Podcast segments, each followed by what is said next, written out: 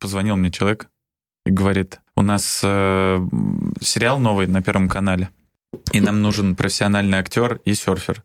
Я говорю, ну, в России таких нет, а вы? Я говорю, я не профессиональный актер. Ну, говорит, все равно запишите самопробы, прислали текст. Ну вот, я записал. Меня не взяли. А кого взяли? Не знаю, они не сообщают. Ну вот когда выйдет э, сериал, мы узнаем, кого взяли. Ну, мне кажется, про, ну, сложнее быть профессиональным серфером, чем актером все-таки. Наверное. Тем как более... минимум в России их меньше, чем актеров, да. Это правда. Но тем более сейчас в кино очень любят снимать любителей. Ну, и непрофессиональных актеров. Потому что много шаблонов. Ну, э, на самом деле, мне кажется, они зря это сделали, потому что играть серфера, серферу просто надо не играть, и все. Мне кажется, нормально было бы. Ну, напишем им в комментариях. В дальнейшем. Окей. Актер серфера отстой. Такой флешмоб будет. Парень вообще не поймет, что не так сделал. Просто он не нравится. Да, да. Ну, это нормально.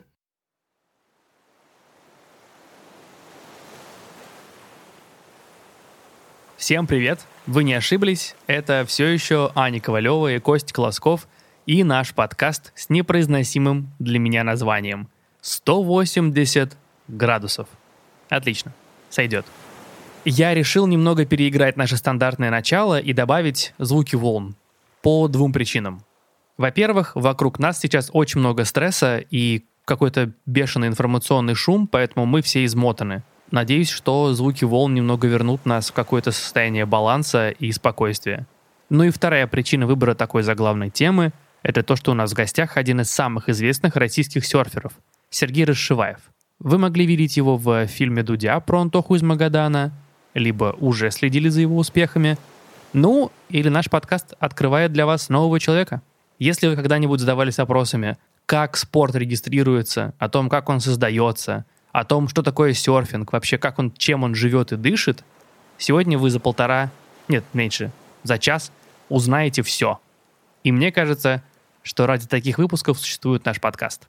Еще интересное замечание, что серфинг очень похож на подкасты, потому что когда Сергей начинал, он сам ходил к брендам и объяснял, почему им нужно поддерживать серферов в России.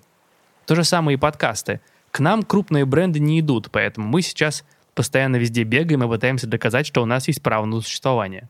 Сейчас я верну нас с этого прекрасного пляжа в студию Storytel и передам слово Ане. Аня, еще раз спасибо тебе за это прекрасное интервью. Тебе слово. А, всем привет! Мы начинаем. И в студии подкаста «180 градусов» Аня Ковалева и Сергей Расшиваев. Привет. А, давай пару слов о тебе. Кажется, что ты самый известный серфер в России. Ну, наверное, я не знаю. Нету такого рейтинга. Хотя нет, наверное, я не знаю, кто. Подписки в Инстаграме, количество подписок, наверное, сейчас является неким мерилом, да? Ну, ну наверное, да, да. Наверное, да. Ты прорайдер команды Quicksilver и чемпион России по серфингу. Да. Все верно. Я прочитала, что у тебя образование океанолога. Угу. Как тебя занесло в эту степь?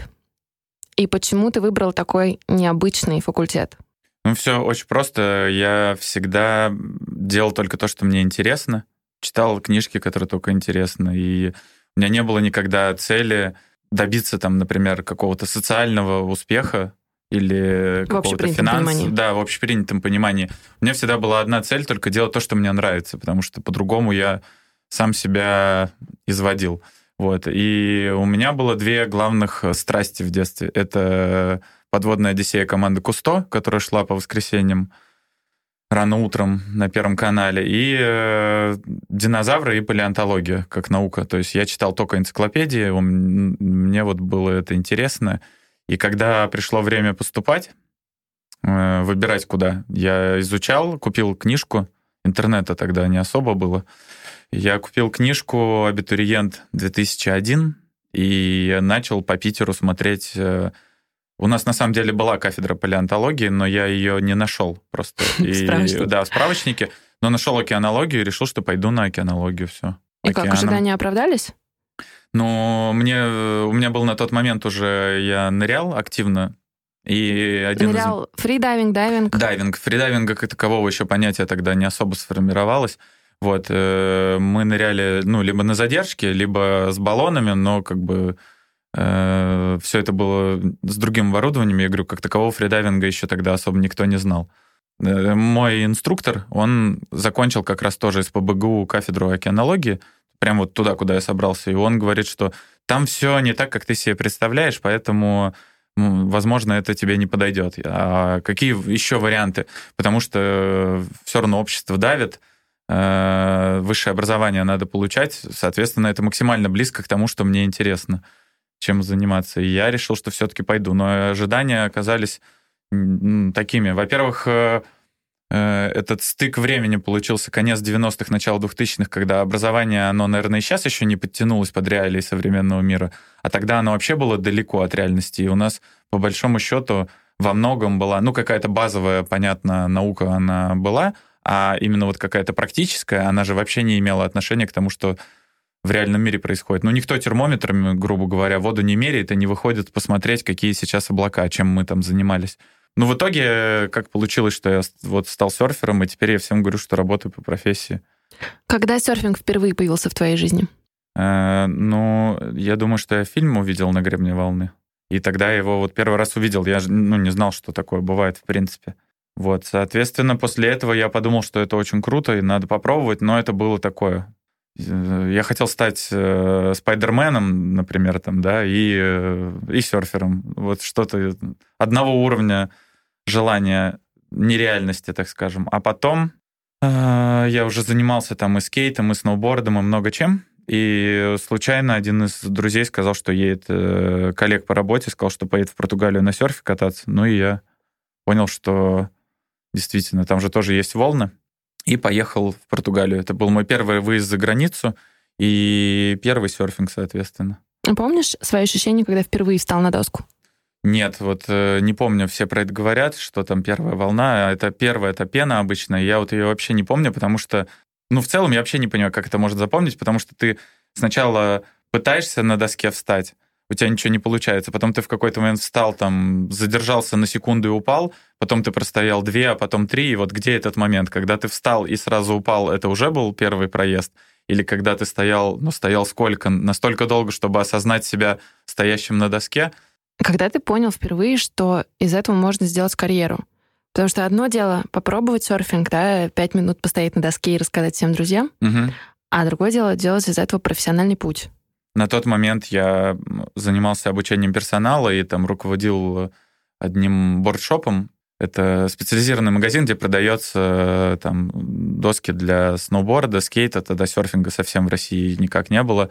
Вот одежда, то есть вот как у Quicksilver, грубо говоря, магазины, вот я одним из таких магазинов руководил.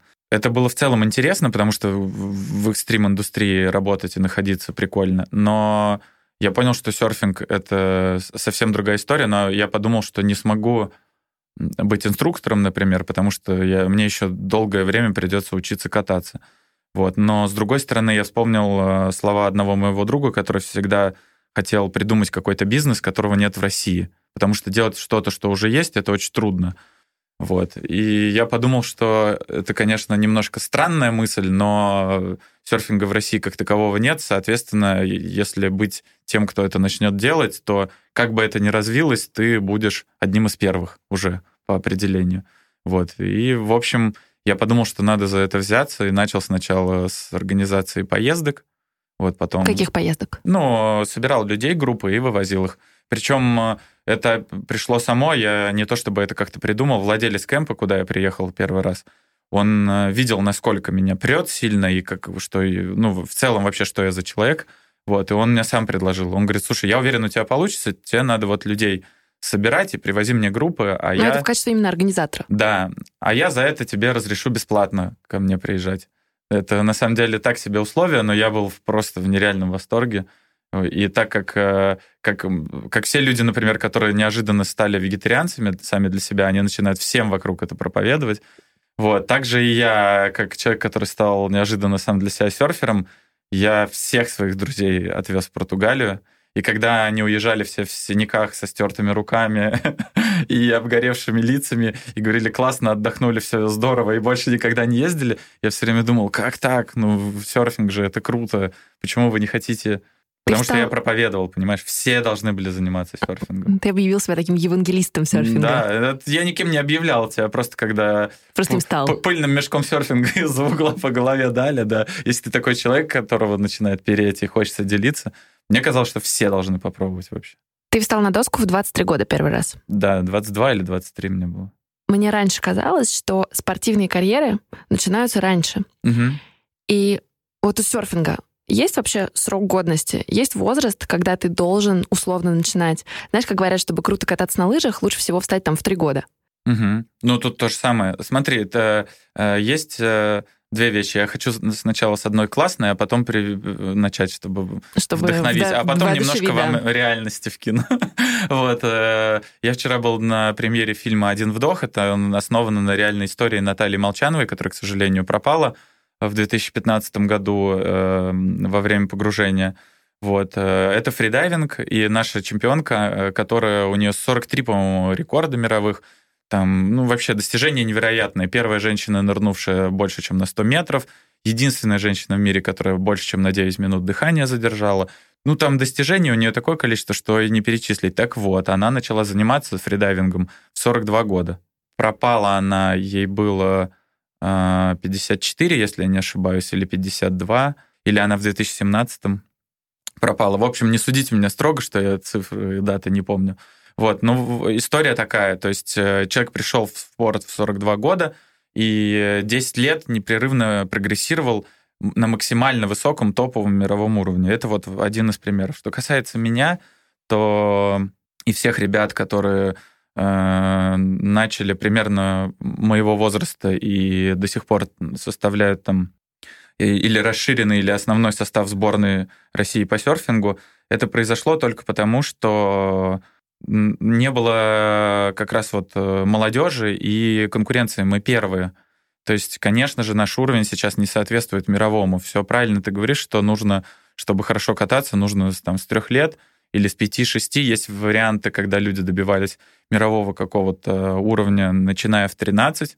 Это какие-то супер таланты, которые так получилось, что жил там вне моря океана до 13. Uh, у меня нет ощущения такого, что я классный серфер. Я в целом вообще недоволен своим серфингом, глобально, постоянно, и это вообще очень трудно от этого на самом деле избавиться, потому что только позитивный настрой помогает прогрессировать, и приходится специально думать о том, что все нормально, все движется, как движется, ты куда-то идешь, Вспоминаем воодушевляющую историю. Да, я всегда ее вспоминаю, даже более того, я думаю, что, э, смотря на Наталью, я думаю, что если я завяжу с серфингом как спортом, возможно, есть еще вариант, например, во фридайвинге.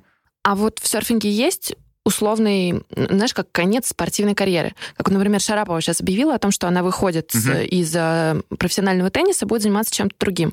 И в целом, наверное, нет теннисистов, э, кто играет там в турнирах Большого шлема в 45. Смотри, э, тут такая история, что у них очень много физики там. То есть, а в серфинг все-таки во многом нужно иметь опыт и думать головой, и плюс техника, которая связана конечно, безусловно, с хорошей физической формой, но не прям настолько сильно. Вот чтобы было понятно, есть э, Келли Слейтер, 11-кратный чемпион мира, ему, опять же, я боюсь соврать в цифрах, 48, по-моему, ему лет. Э, ну, около того, допустим, Исполнилось, да. да. И он до сих пор в топе. Он сейчас претендовал на попадание на Олимпиаду, э, куда брали только двух спортсменов от США, но вообще от каждой страны не больше двух одного пола спортсменов. И вот Келли, грубо говоря, в Америке третий сейчас, э, мог бы попасть на Олимпиаду, и в мировом э, рейтинге вообще, в принципе, он в топ-10. Серфинг в этом плане. Люди уходят в основном, э, в этом плане Криштиану Роналдо недавно очень классно сказал, что вот, и он сказал, я могу играть и до 40 и больше, вопрос будет только в том, когда закончится моя мотивация. То, что касается Шараповой, у нее немного другая история, потому что у нее травму замучили, насколько я прочитал. Плюс очень сильно, я думаю, подкосил этот скандал еще, который ее выбил из колеи. А я не знаю, как будет, так будет. Пока я буду конкурент, конкурентно способен и в сборную буду квалифицироваться и на соревнованиях призовые места занимать, как минимум на российских, я буду этим заниматься. Просто потому что мне это нравится. А свои первые соревнования помнишь? А, по серфингу, да. А, я в Доминикане работаю инструктором. И с моим другом, инструктором мы вместе сидим, и с одним из наших э, э, не учеников даже, а просто вот э, русский гость, и он говорит, ребят, ну, вот вы все время, когда говорите, вы употребляете там слово «спорт», но вы же вообще к спорту отношения не имеете. Мы такие, ну как это не имеем? При этом глотая э, Куба Либра, это Кока-Кола с ромом, он говорит, ну, посмотрите на себя. Я, говорит, вот реально занимался там борьбой или чем-то он занимался. И говорит, это, это вообще спорт. У вас лайфстайл, а вы как бы такие кайфушники тут э, обычные. И как-то нас так это зацепило, и мы буквально там через какое-то время как-то обсудили это все, что действительно мы ведь э, хотим участвовать, э, чемпионат России только появился тогда, мы хотим как-то развиваться в серфинге, во-первых, во-вторых, мы хотим в этом чемпионате поучаствовать, и надо как-то действительно менять подход. И вот мы поменяли подход, 8 месяцев тренировались, задача была выиграть, и никто не верил, потому что, ну, серфинг такой трудный вид спорта, и были ребята, которые на тот момент катались лучше нас. Э, первый вот, собственно, этап чемпионата России того года был в Доминикане, второй на Бали, третий в Владивостоке. И вот в Доминикане, к сожалению, мой друг Женя сломал руку и был практически неконкурентно способен, и, соответственно, я выиграл и в дисциплине в короткой, и в длинной доске, причем в короткой доске в полуфинале я победил чемпиона предыдущего года, а в финале человека, который был вторым предыдущий год. То есть, э, ну, чтобы было понятно, что это на тот момент э, на российском уровне это э, был, были топовые спортсмены, вот, которых я выиграл. В итоге мы с Женей, в общем, спустя, это был 2009 год, вот 19 сейчас 20 там вот 10-11 лет, мы так плюс-минус в этом, ну не плюс-минус, а вот в этом есть топ-3 там четыре спортсмена России. Вот. Настоящая такая киношная история, когда толком ничего не умея за 8 месяцев. Вот. Но это опять же, я хочу, чтобы люди понимали, что с одной стороны это вдохновляющая история того, что делай, нормально делай, нормально будет, а с другой надо все-таки брать поправку, что, соответственно, и уровень был не такой супер высокий. Давай так, давай разбираться. Ты упомянул короткую доску, есть еще длинная доска. Что это такое и какие виды и подвиды серфинга вообще есть?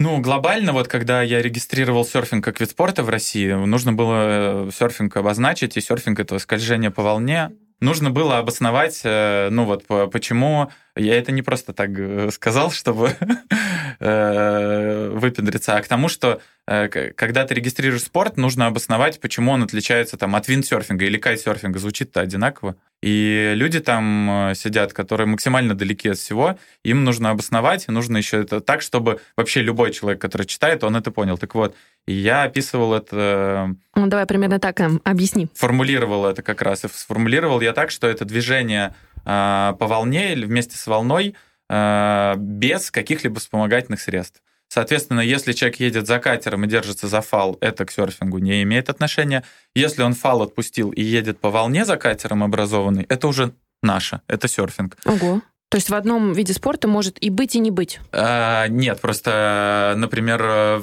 есть вейкбординг, а есть вейксерфинг, и это две совершенно разные дисциплины. А и... вот те, кто вейксерфингом летом занимаются, могут сказать, что они серфят? Да, они серфят, они серферы. И это официально Э, зарегистрированная в России дисциплина, то есть это вотчина серфинга. Угу. Соответственно, серфинг это все скольжение по волне, ты можешь ехать на пузе без чего угодно, это будет боди-серфинг.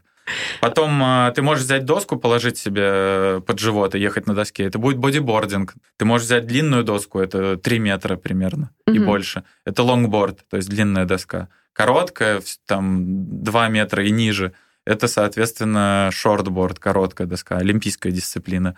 Wave, когда на больших волнах катаются, это когда ну, не знаю, там это больше когда 10 вот эти крутые метров фильмы высота. на Ютубе с огромными волнами, ну, да, там то, что обычно колесят. людей впечатляет всегда размер, э, вот, и, и, и страшность этого, вот. Э, есть э, еще САП, это когда стоя с веслом разгребаешься, но по волне уже едешь без участия весла.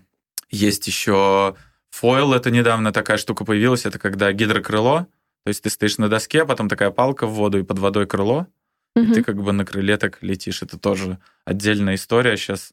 Я буду очень прошаренная после этого все, интервью. Что все, что все, где физически тебя толкает волна, и ты едешь за счет энергии вот этой это, это серфинг. Окей, с терминами разобрались. Ты упомянул, что ты регистрировал серфинг? Регистрировал, да. Есть какой-то регистр, где может каждый зарегистрировать вид спорта? Да, есть такое. Что это и как это происходит? Называется э, Единый реестр всероссийских видов спорта. Э, был такой момент, когда организовали федерацию, был у нее первый президент, который в какой-то момент решил, что ему это все неинтересно, и он хочет уйти Федерацию серфинга. Да, Федерацию серфинга России. Многие люди, кто на тот момент что-либо делал для развития и имел какое-то отношение к федерации, решили, что я наиболее подходящий для этого персонаж. А я был настолько наивен, что согласился. И поэтому 4 года я был президентом Российской Федерации серфинга. Вот, соответственно, э, в какой-то момент пришло к тому, что ну, федерация всегда над этим работала. Это, естественно, была одна из причин, зачем ее, в принципе, создавать, для того, чтобы легализировать спорт в стране. То есть вот ты, например, э, сейчас выйдешь и будешь э, блинчики по лужам пускать, и это просто пускание блинчиков по лужам. А если ты это зарегистрируешь как спорт, то, соответственно, ты входишь в систему имеешь определенные как бы возможности, в том числе и ограничения. А кто угодно может зарегистрировать? Да. Любой, Любой спорт? вид спорта может быть зарегистрирован. Вопрос в том, что есть определенные требования. Ты подаешь... Сначала я подавал все документы, а потом на комиссию приходил, показывал видео, фото, показывал, что в России есть волны, что в России есть серфинг, что в России проходят соревнования, что в мире они проходят, что International Surfing Association — это э, мировая э, э, интернациональная серфовая ассоциация, да, вот так вот. А, в Она признала нас раньше, серфинг? чем в России. В смысле пришел? Ну, я не знаю, вот в какой-то момент же он стал зарегистрирован Нет, в реестре... вот зарегистрирован он с 2016 года. А до этого момента это был лайфстайл? Если кто-то занимается, тот молодец. Да. А почему тебе кажется важным, что серфинг — это спорт? Ну, просто катались бы с ребятами в Португалии, ловили кайф. Это сразу говорю, что спорт в серфинге — это очень маленькая часть. То есть э, он не имеет как бы такой прям суровой необходимости. Поэтому первый ответ на твой вопрос в целом ни зачем. То есть это не нужно, кроме, условно, ты можешь детей отдать в серфингом заниматься, и ты понимаешь, что это они занимаются не, не пойми чем, а у них есть э, возможность э, потом попасть на Олимпиаду, и у них есть возможность попасть, давай упростим, в сборную России, э, причем государство, вот в этом году я сейчас поеду на сборы, где будет отбираться основной состав, и государство за это платит. Не мы платим, а государство. В некоторых регионах, где есть поддержка, людям платится зарплата. То есть если ты спортсмен официально на уровне сборной, то тебе платят зарплату небольшую. Э, Все это для меня личная мотивация э, была такая, что это даст возможность э, развиваться. То есть соревнования и конкуренция, они приводят к развитию. Вот, соответственно, если будет возможность хоть какой-то карьеры понятной, то тогда больше людей будет этим заниматься, и те, кто будут этим заниматься, будут расти и будут делать это все лучше. Ты в каком-то интервью говорил о том, что в серфинге решает талант. Есть определенный набор трюков, которые условно все могут делать, а есть тот, который могут делать единицы. Вот если мы приведем там пример с каким-нибудь фигурным катанием, то есть там условно двойное, тройное вращение это как бы норма, а четверное это пока еще все-таки что-то из ряда вон. Вот. И, собственно, таланты те, кто могут делать четверное. В серфинге так. Ну, много же еще... У нас история такая, что я могу взять волну, а ты можешь, например, не взять такую классную волну. Э, нету такого, что у нас э, как условно выходит сноубордист, прыгает с трамплина, у них одинаковый трамплин. А, вот, я про это хотела спросить, да. да. И, ну, Или допустим, в начале поле, он там чуть лучше качество, коробка. чем в конце, да. А, а в серфинге такого нет. Вообще может быть лотерея. Были случаи, когда э, некоторые серферы проигрывали, потому что они за отведенное им время вообще ни одной волны не проехали. Ну, то есть выходит, решает удача. Ну, и она тоже. Но везет тому, кто везет же. Ну, это Поэтому да. это как выглядит как магия на самом деле. Обычно люди, которые круто катаются, это вот прям что-то нереальное. Я сам это видел, вот как раз 11-кратный чемпион мира Келли Слейтер в абсолютно неподходящих для этого условиях, когда я, в принципе, смотря на воду, вообще не вижу, где волна может закрываться трубой. Он заходил э, в свои заезды э, по там 20-30 минут, и каждый раз по одной-две волны выезжал чистую трубу, и при этом весь пляж, а там э, почти 300 человек спортсменов, все смотрели на это и типа, как? Ну, это прям какое-то волшебство. Он зашел, а она, и появилась труба. Это бред вообще, такого не бывает. Вот, но он, э, благодаря своему опыту и таланту и э, технике, он видит, понимает, как это сделать, и делает из невозможного возможное, понимаешь? А как правило, именно будучи спортсменом, можно заработать, получая двумя, э, получается, двумя способами. Либо получая деньги от государства, либо когда тебе платит определенный бренд, в команде которого ты катаешься, и чьи интересы ты представляешь. Ну, как в любом спорте, да, либо команда, за которой ты катаешься, или там государство, либо спонсорские контракты, как у любого публичного э, известного в определенной или в широкой среде человека, ты можешь Э, рассматривать. Сейчас с развитием соцсетей э, жизнь спортсменов и улучшилась, и ухудшилась. Как потому улучшилось что... и как ухудшилось? Улучшилось, потому что стало проще взаимодействовать с аудиторией, проще спонсорам э, находить людей, которые этой аудитории интересны. Ну, ты же сама знаешь, например, наверняка, что, ну, давай вот возьмем там, я не знаю, футбольная команда, в ней э, выигрывают они чемпионат России, и там 30 человек имеют медаль чемпиона России. Но далеко не с каждым из 30 человек чемпионов России будут сотрудничать. И даже неважно, может быть, человек не больше всех голов забивает или лучше всех играет, Просто есть какие-то люди, там, не знаю, яркие, эпатажные и так далее, и их знают, и, и у них как-то с этим лучше происходит. Тот же Бекхэм, он не супер э, на самом деле футболист в плане там каких-то своих футбольных достижений было в разы больше людей, которые сделали намного больше, играли круче, но Бекхэм, он до сих пор на хайпе. И просто потому, что человек вот, э, ну, вот как-то вот свой образ так круто продавал. А сейчас Словил это... волну. Ну, типа того, да. И э, делать это стало проще через социальные сети. С другой стороны, людям как раз, которые, например, спортсмены, которые только спорт, э, но при этом они крутые достижения показывают, им сложнее, потому что спонсоры всегда теперь требуют публичности от тебя. А, ты либо должен нанять человека, который будет за тебя это делать, либо сам должен научиться и стать э, блогером. То есть сейчас быть спортсменом и не быть блогером почти невозможно. А тебе нравится вот эта сторона публичности? А, но в целом э, я как бы окей с этим. Не, не испытываю никаких от этого ощущений. Я воспринимаю как часть работы. Если там какое-то мероприятие или люди там хотят пообщаться, сфотографироваться или еще что-то, я как бы хорошо к этому нормально отношусь, потому что это часть ну, этой часть игры. твоей работы. Да, и часть моей работы. Вот, но с другой стороны, ну, просто, знаешь, есть блогеры по велению души, которым нравится делиться, образовывать, рассказывать о своем опыте. Да, мне на самом деле нравится людей мотивировать глобально. То есть я вот во мне это всегда было, и оно из меня как бы всегда идет, что если я что-то делаю или что-то классное, мне хочется делиться. Вот, э, поэтому у меня такой очень один мой аспект. Я, например, не хочу никому рассказывать э, глобально в широком смысле, там, делиться своими проблемами через Инстаграм или другие социальные сети, потому что не вижу в этом никакого смысла. Вот, а смысл делиться чем-то хорошим, воодушевляющим вижу, потому что людям всегда не хватает мотивации, всегда не хватает э, какого-то воодушевления. То есть этого никогда не бывает мало, э, много.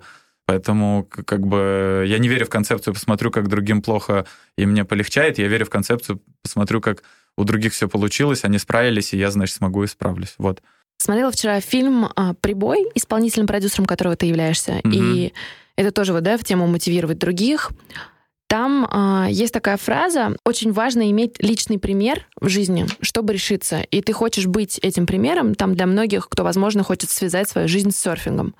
Кто в твоей жизни был таким примером, с учетом того, что, по сути, ты первопроходец? Детей э, моего поколения бесконечно вдохновлял космос, и, соответственно, символ э, Юрия Гагарина вот это вот э, дух вот этого первопроходства, он, в общем, очень крепко засел в наши головы советских детей, вот, и мы это там и показали, то есть э, ни в коем случае не претендуем на кру- кру- ну, сравнение в плане крутости.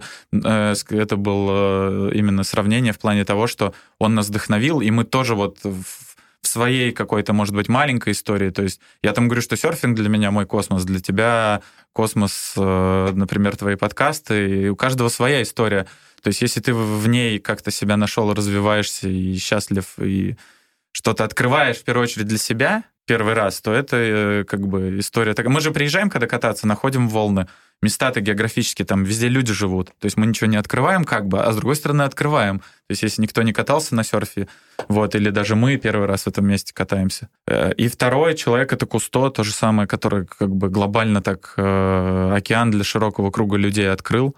Вот, поэтому у нас красные шапочки. Серфинг был признан олимпийским видом спорта. Угу. Что это изменило и почему это важно? Для некоторых вообще не важно. Люди, которые просто катаются, они будут продолжать просто кататься, им вообще по барабану. Вот. А те, кто пытался из этого сделать какую-то карьеру, для тех важно, потому что стало внимания больше, а, больше хайпа. И все, что связано с Олимпиадой, э, заходит в более широкие массы. Про серфинг узнает больше людей, придут новые спонсоры, Слушай, а можно теперь еще один люди? обывательский вопрос? Да. У меня сегодня такое интервью.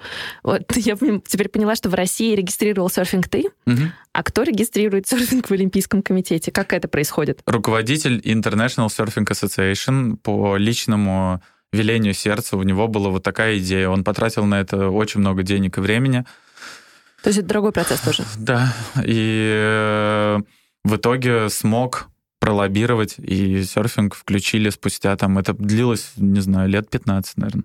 В каком-то из старых интервью ты говорил, что ваша основная задача — это подготовить спортсменов для участия в Олимпиаде.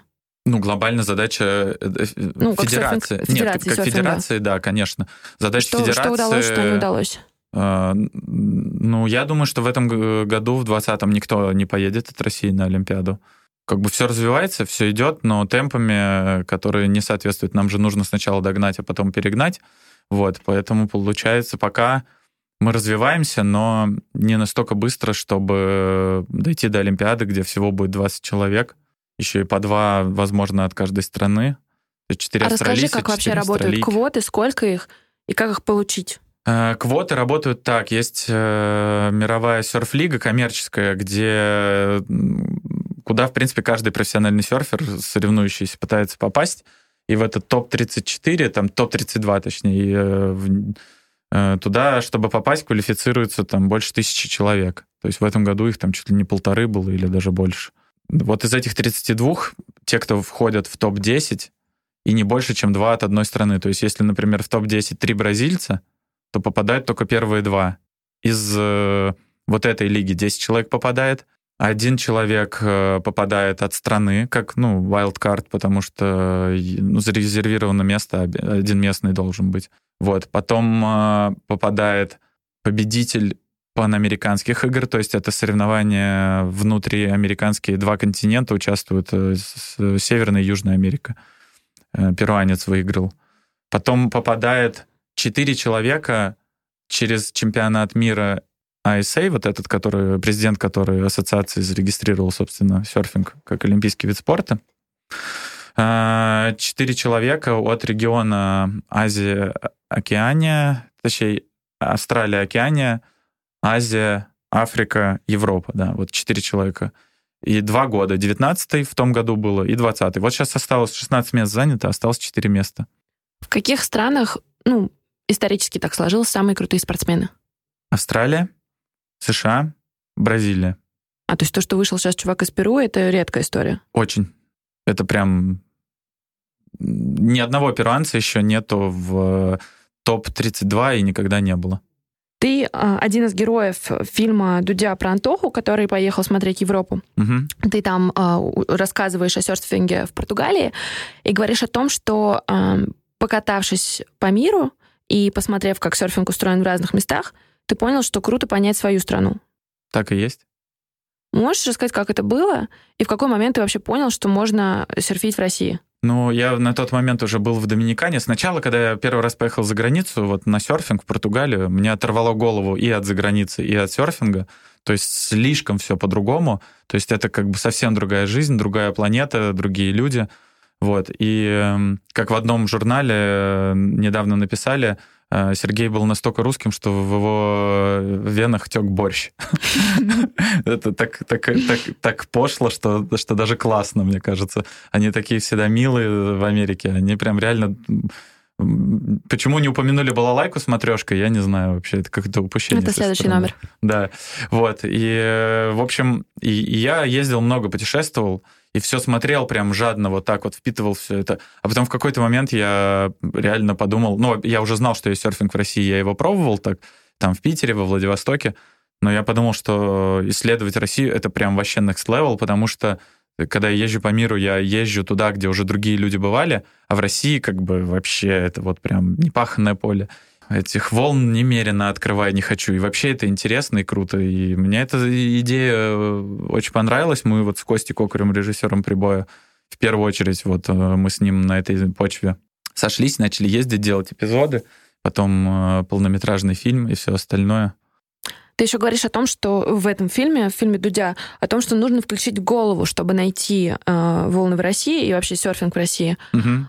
А люди не хотят этого делать? Э, вообще, в целом, когда о серфинге говорю, э, Конечно, серфингом люди, чтобы начали заниматься, это ну, явно история не первой необходимости. Я уже рассказывал про своего преподавателя, который учился тоже на океанологии по подводному плаванию. Я его встретил э, не так давно, год или два назад, и он мне эту мысль как раз и сказал. А, он на премьеру, да, прибоя приходил, вышел после фильма и сказал, говорит, блин, так здорово, конечно, что ведь, по сути, занимаешься ерундой. Ну, не на заводе же работаешь, вот, а занимаешься ерундой. Но это как бы важная по-своему ерунда. И как здорово, что жизнь такая стала, что этому вот можно же посвятить время, там какую-то, как работу с этого сделать. Я говорю, да, это круто. И, соответственно, первое, что серфинг появляется и начинает развиваться в тех странах, где есть возможность у людей для этого, не заниматься постоянным выживанием, а заняться чем-то чуть большим, сначала как хобби, а потом, возможно, для кого-то это там становится и... Чем-то э, больше. Да, профессиональной какой-то деятельностью.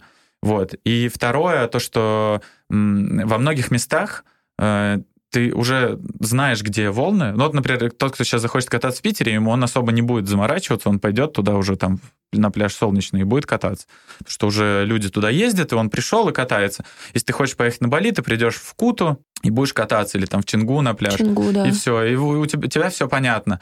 А, и, а есть история при этом, что на Бали до сих пор есть э, волны, на которых никто не катался, или о которых знают единицы людей. И точно так же и в Питере есть волны, о которых мало кто знает или никто, и, и волны, о которых никто не знает. То есть э, интересно то, что в России очень много мест, как, как бы, которые сами по себе мотивируют людей для развития. Вот мы недавно узнали о ребятах как раз из Магадана. Не узнали, а списались там Э, хотим поехать. Это еще до выпуска, кстати, было. И забавно, что Антоха как раз из Магадана. Вот. Э, мы собираемся туда съездить, и там есть ребята, которые катаются. Но они, собственно, вот тоже с нуля искали все это. И таких... Э, это тот самый Валера? Не-не-не, Валеру, кстати, мне сказали, что нет Валеры. Я не знаю, где он. Надеюсь, все хорошо, и он к серфингу придет, и как-то до него это докатится. Давай мы поясним для слушателей, это, может, не все смотрели фильм Дудя, хотя у него хорошие просмотры. А, короче, есть некий Валера из Магадана, который тебе однажды позвонил, да как специалисту по серфингу. Да-да-да, нашел мой телефон в интернете, да. И решил посоветоваться. Да-да-да. А это вообще частая история, что тебе кто-то звонит? Ну да. И что Ну, говорят? чаще пишут, люди э, все-таки звонить, это достаточно такое дерзкое э, действие, ворваться в личное пространство человека, поэтому чаще пишут, ну, пишут очень много, конечно, целыми днями. А что, ну, там, из разряда Серег, посоветуй, как лучше, э, где лучше, как это выглядит? Да. Но обычно ну, все-таки, все-таки более вежливо как-то. Ну, э, почему я ярничаю? Да, обычно, обычно более вежливо. Говорят, здравствуйте, а вот э, не подскажете ли, я туда-то поеду или куда мне поехать, а я вот здесь нахожусь, а куда мне пойти, там, а какую доску купить, а не знаю. В общем, все, все, все вопросы, касающиеся серфинга, люди задают. Это Но, отвечаешь? Да, пока справляюсь с входящим потоком, отвечаю. Э, считаю, что это обязательно. На тот момент, э, э, когда перестану справляться, либо кто-то будет за меня этим отвечать, либо просто нужно закрывать входящие сообщения. Потому что я считаю, это верх невежливости и для человека, и для компании.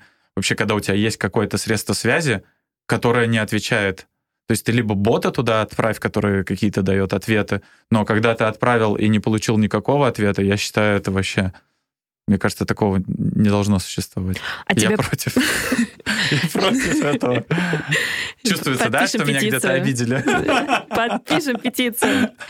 Тебе помогает э, образование океанолога в том, чтобы искать споты для серфинга? Или это вообще не связанные вещи? Ну, смотри, там очень мало знаний пригождается. Это но то, да. как я представляю профессию океанолога. Да, то есть э, вообще э, любой серфер, он становится океанологом в какой-то степени, потому что ты э, так или иначе должен разбираться в прогнозах, чтобы иметь возможность кататься и предугадывать волны.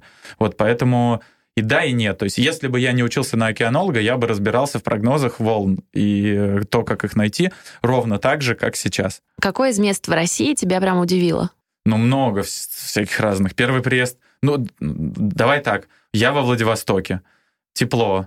Вот эти вот э, так, э, люди наши, жарящие шашлыки на пляже и купающиеся. Волны. Я катаюсь, везде русская речь. Играет э, черные глаза какие-нибудь там и пахнет шашлыком. Э, тебе орут... Э, уважаемые, вы чем тут занимаетесь, вы что, совсем с ума сошли, используя максимально фольклорную речь русскую. И ты, ну, как бы думаешь, вау, я не знаю, но вот представь, что ты как бы гипотетически признаешь возможность, что существует внепланетная белковая жизнь, вот, но ты встречаешь реально инопланетянина, и он тебе жмет руку и говорит, ну что там, как? То я есть... твои подкасты услышал, прилетел. Вот, и ты как бы, ну, представь, как ты обалдеешь. Вот и тут то же самое. Я не понимаю, что происходит. У меня просто мир рушится, потому что это две какие-то, два стереотипа столкнулись, и все пошло наперекосяк. Приезжаю в Питер, тоже вижу волны сначала очень плохие, и я думаю, ну, понятно, такой серфинг, это как бы и почти не серфинг. А потом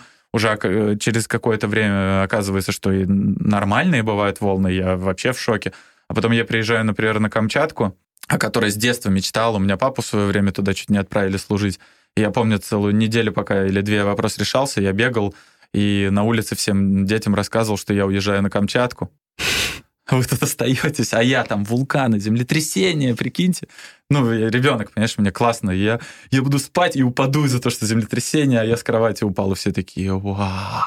Вот, и потом папу не переводят, Э, вся семья в счастье, я ревел. Вот. И я приезжаю когда на Камчатку, о которой уже так давно думал, э, видел. И я помню, я вышел, увидел вот эти вот вулканы заснеженные. Э, первый раз это вот ну, наш отечественный океан. Это до этого были моря, катание в море. Все-таки это немножко другое, а тут океан. Вот. И я помню, я даже когда выплыл, я поздоровался с волнами. Прям вот какое-то у меня естественное было такое. Я выплыл. Здравствуйте. Ну, прям совсем. А это какой-то ритуал Кукуха. Не-не-не, просто из меня вырвалось а, это. Я, вырвалось. опять же, я говорю, я нормальный человек, адекватный иногда. Вот, ну, я выплыл, но настолько у меня перли эмоции, что вот у меня прям как-то естественно для меня было. Ну и, в общем, а когда потом тоже следующее, когда Северный Ледовитый океан когда это был последний океан, где я покатался, я до этого везде покатался, во всех океанах, и это был последний, где, где...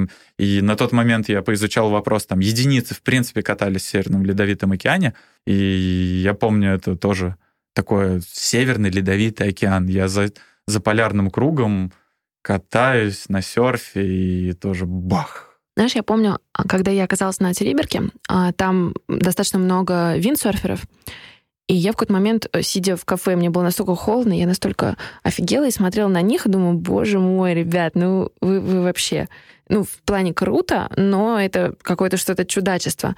Вот мне интересно, как реагируют люди на вас, особенно в таких локациях, где вообще никто людей с доской-то не видел. То есть всегда реакции две. То есть подходят и говорят, зачем это вам? А вторые подходят и говорят, вау, что это, мне это надо.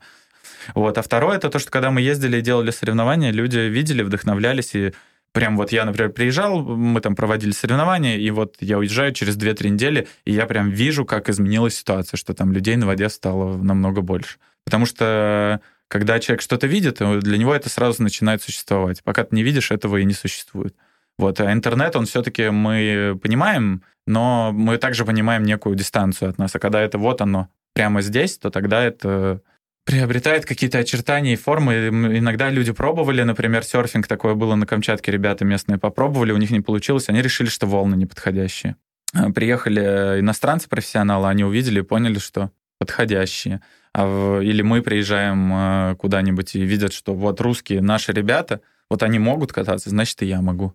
Я в свое время с этой идеей э, в Quicksilver очень долго пытался попасть, потому что э, на тот момент не было такого сейчас вот что серфинг есть в России, что есть русские серферы, и хоть э, бренд с исторически серфовыми корнями, но глобально на уровне офиса как бы никто не понимал. Приходит мальчик и говорит, я серфер, я должен представлять ваш бренд, потому что ваш бренд про серфинг, а я серфер. Все же сходится, ребята. Ну, как же, вы не, тебе? как же вы не понимаете? И мне говорили, а, серфинг, м-м, русский серфер, м-м, мы вам перезвоним.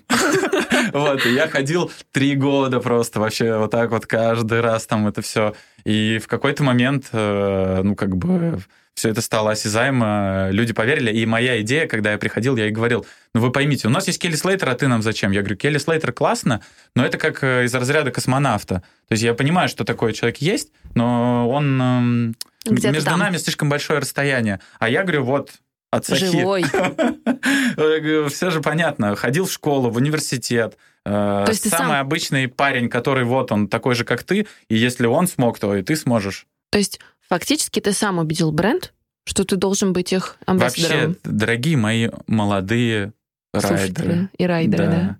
И не только молодые. Если вы думаете, что к вам придет бренд и скажет э, «shut up and take my money», то тогда... Ну, это вы... то, как все примерно представляют Да, да, это. вы суперзвезда, и у вас очередь, то если вы до такого момента э, до такого уровня и момента дойдете без спонсоров, то не факт, что они вам вообще в принципе уже будут нужны.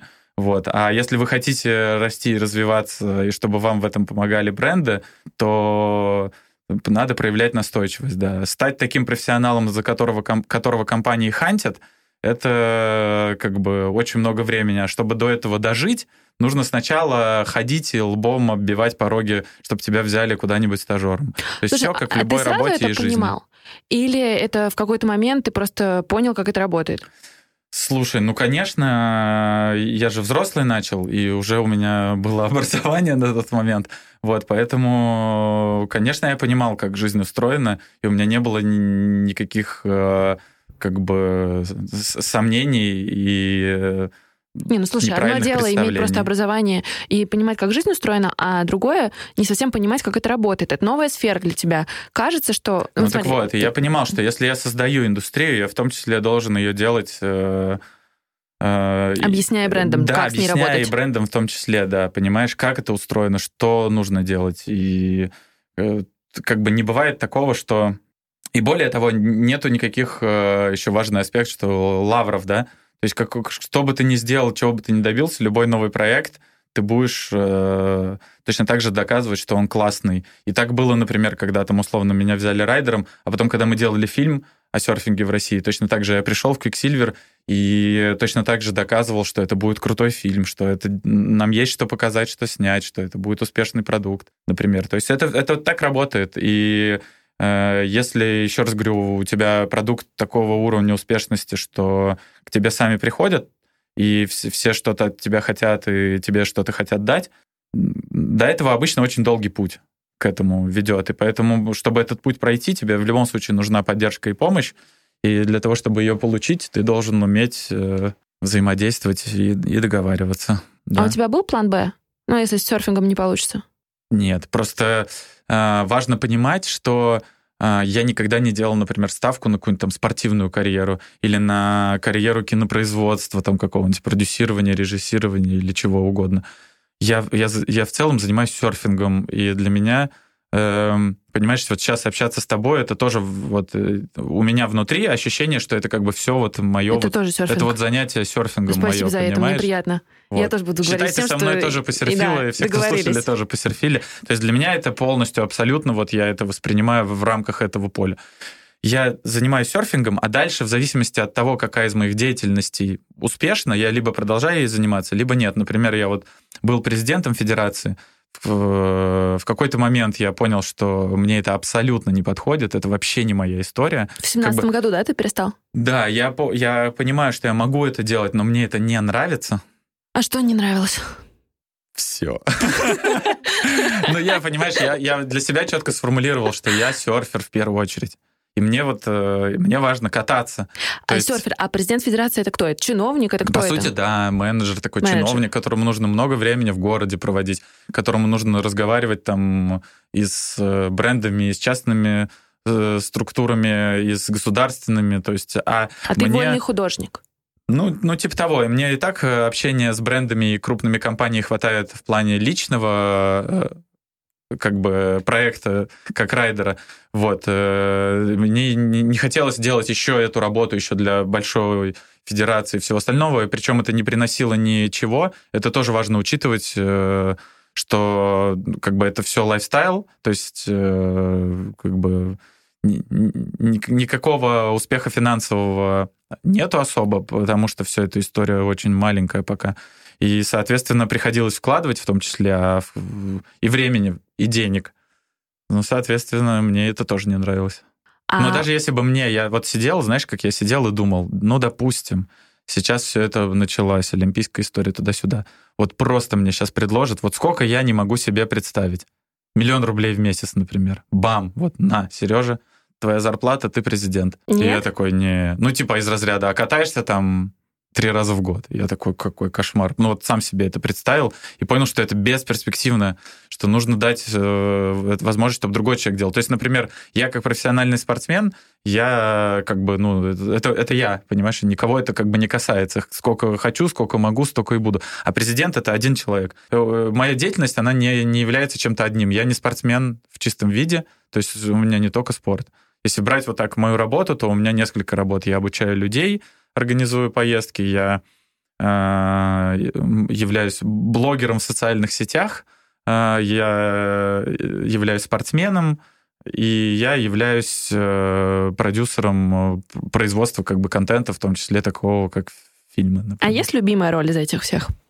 Конечно, просто серфером быть. Просто серфером. Просто кататься. Знаешь, что мне интересно?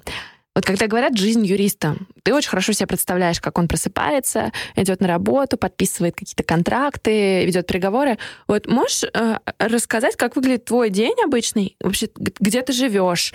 Как это происходит? Ну, смотри, я уже перечислил, что у меня условно есть четыре основных направления моей работы, и в зависимости от того, в процессе какого из фаз этой работы я нахожусь. То есть, если там я спортсмен, я могу быть на сборах или на соревнованиях. Э, соответственно, это один вариант режима. То есть, это значит тренировки очень активные там или соревнования, и очень мало времени вечером, которое я могу уделить работе, переписка там с учениками, со спонсорами, с какими-то проектами, там договориться о каком-то интервью или еще что-то, подумать о том, чем я могу поделиться Звонки в Инстаграме, ну, типа того, да. То есть, э, например, вот что касается там условно личного бренда или там блогерства, как-то, не знаю, как угодно это можно называть, э, то тогда это работа ежедневная абсолютно. Если касается спортсмена, то, в принципе, да, я тоже почти каждый день либо делаю что-то там, например, специализированный серф-фитнес, либо гимнастику делаю, либо на серфе катаюсь, ну, то есть потому что это нужно поддерживать э, постоянно форму получается, плюс-минус тоже ежедневная. Вот что касается съемок, я не всегда в процессе съемок. Ну и э, все, в основном все происходит в поездках. То есть я куда-то еду из проекта в проект, перемещаюсь. Э, и, а где дом?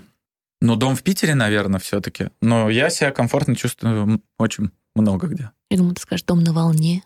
Не, я же не сектант.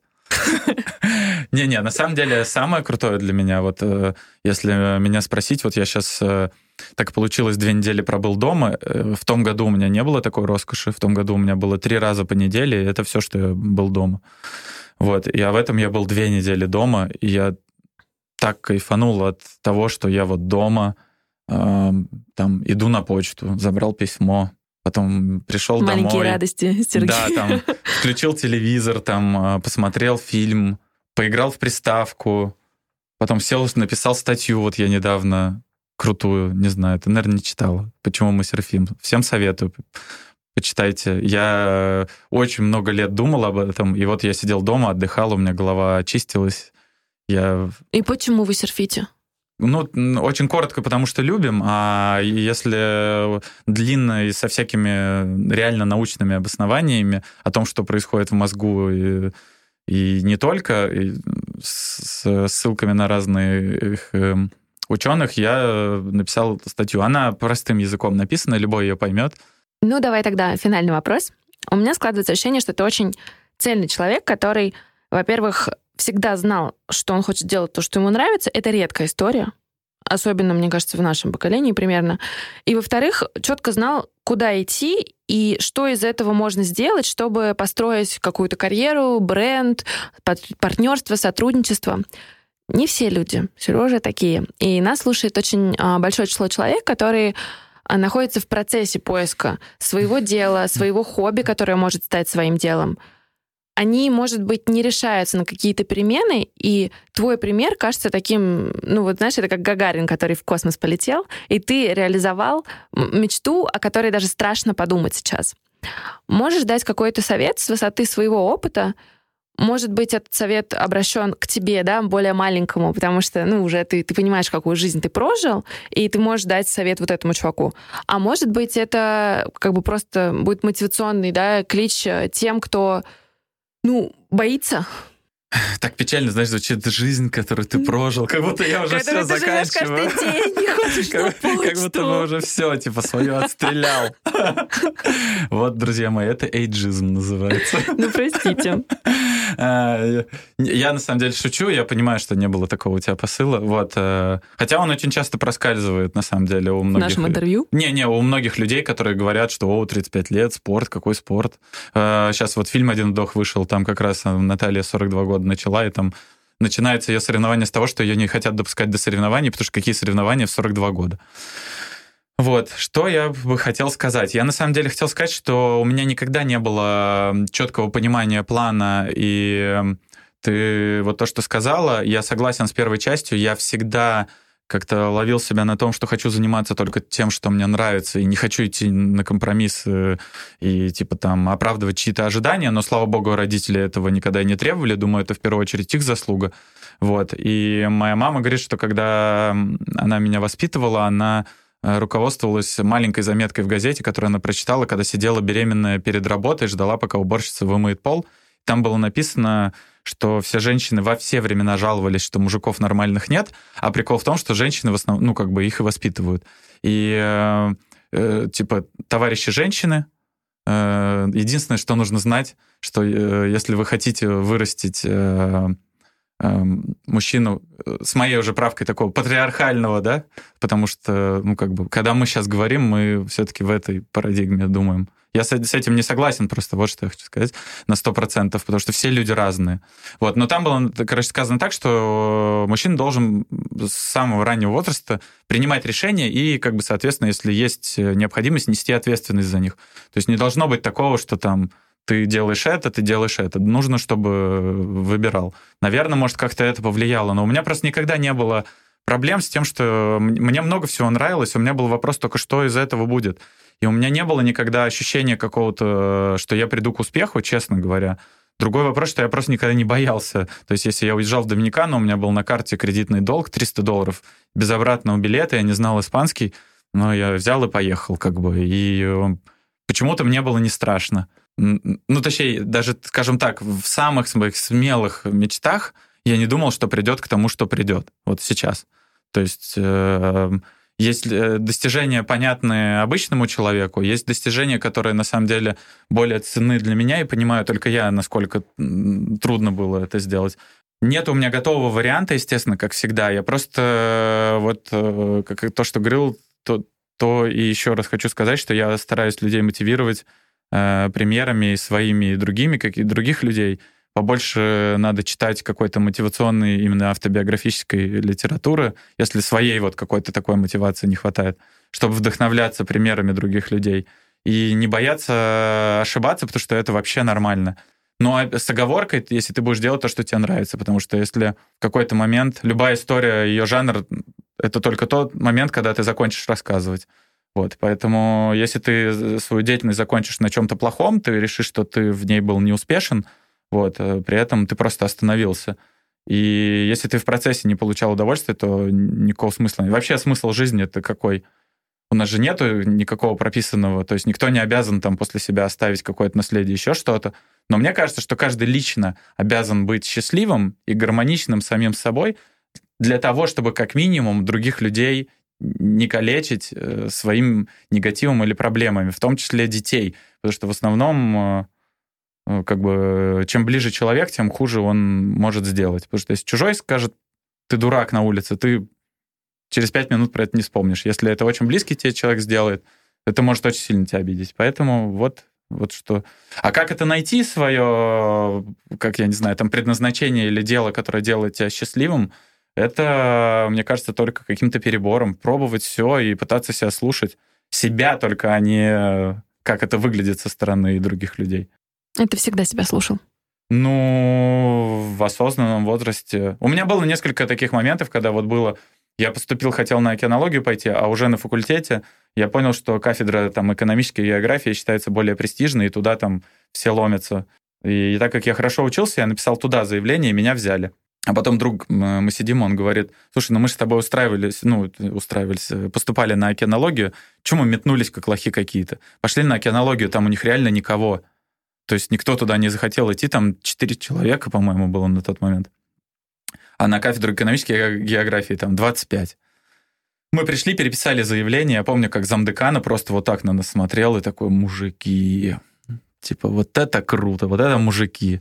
Вот, и мы такие вышли гордые, типа, реально такие, сделали такой вот поступок мужской. Просто сами себе не наврали, понимаешь, не повелись на какие-то социальные там истории, вот. Потом, когда работа, когда уходить с работы, или чтобы заняться каким-то бредом типа серфинга, или остаться и уже стабильно зарабатывать тоже. То есть были какие-то вот эти вот варианты выбора, я просто рисковал и выбирал в сторону того, что мне нравится, мне, а не, не глобально кажется более успешным, и это срабатывало. Вот, вот и все. Я когда, кстати, лекции э, там детям э, читаю, то моя глобальная история всех моих лекций в том, что я хочу быть для, э, примером человека э, именно успешным для самого себя, а не для социума в первую очередь, потому что все, все видят и знают примеры каких-то людей, которые успешны социально или там финансово, и, и родители все время пушат тебя в какую-то, в эту сторону, потому что все хотят, чтобы их дети кушали и, и были одеты.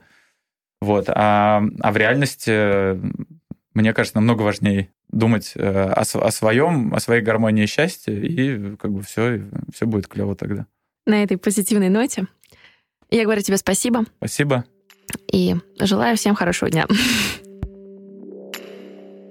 Спасибо, что послушали этот выпуск. Мы с Костей очень ценим обратную связь и будем супер благодарны, если вы запостите в сторис Инстаграма то, что вы слушаете наш подкаст. Чтобы я вас не потеряла и увидела ваши комментарии, а, отмечайте меня, Аня Ковалева, подписывайтесь и обязательно отмечайте наших гостей. Нам всем очень интересно, что вы думаете об этом выпуске. А еще у нас есть телеграм-канал и корпоративная почта, которые тоже можно найти в описании к этому подкасту. Пишите нам, мы всегда на связи. Спасибо. Производство Brainstorm FM.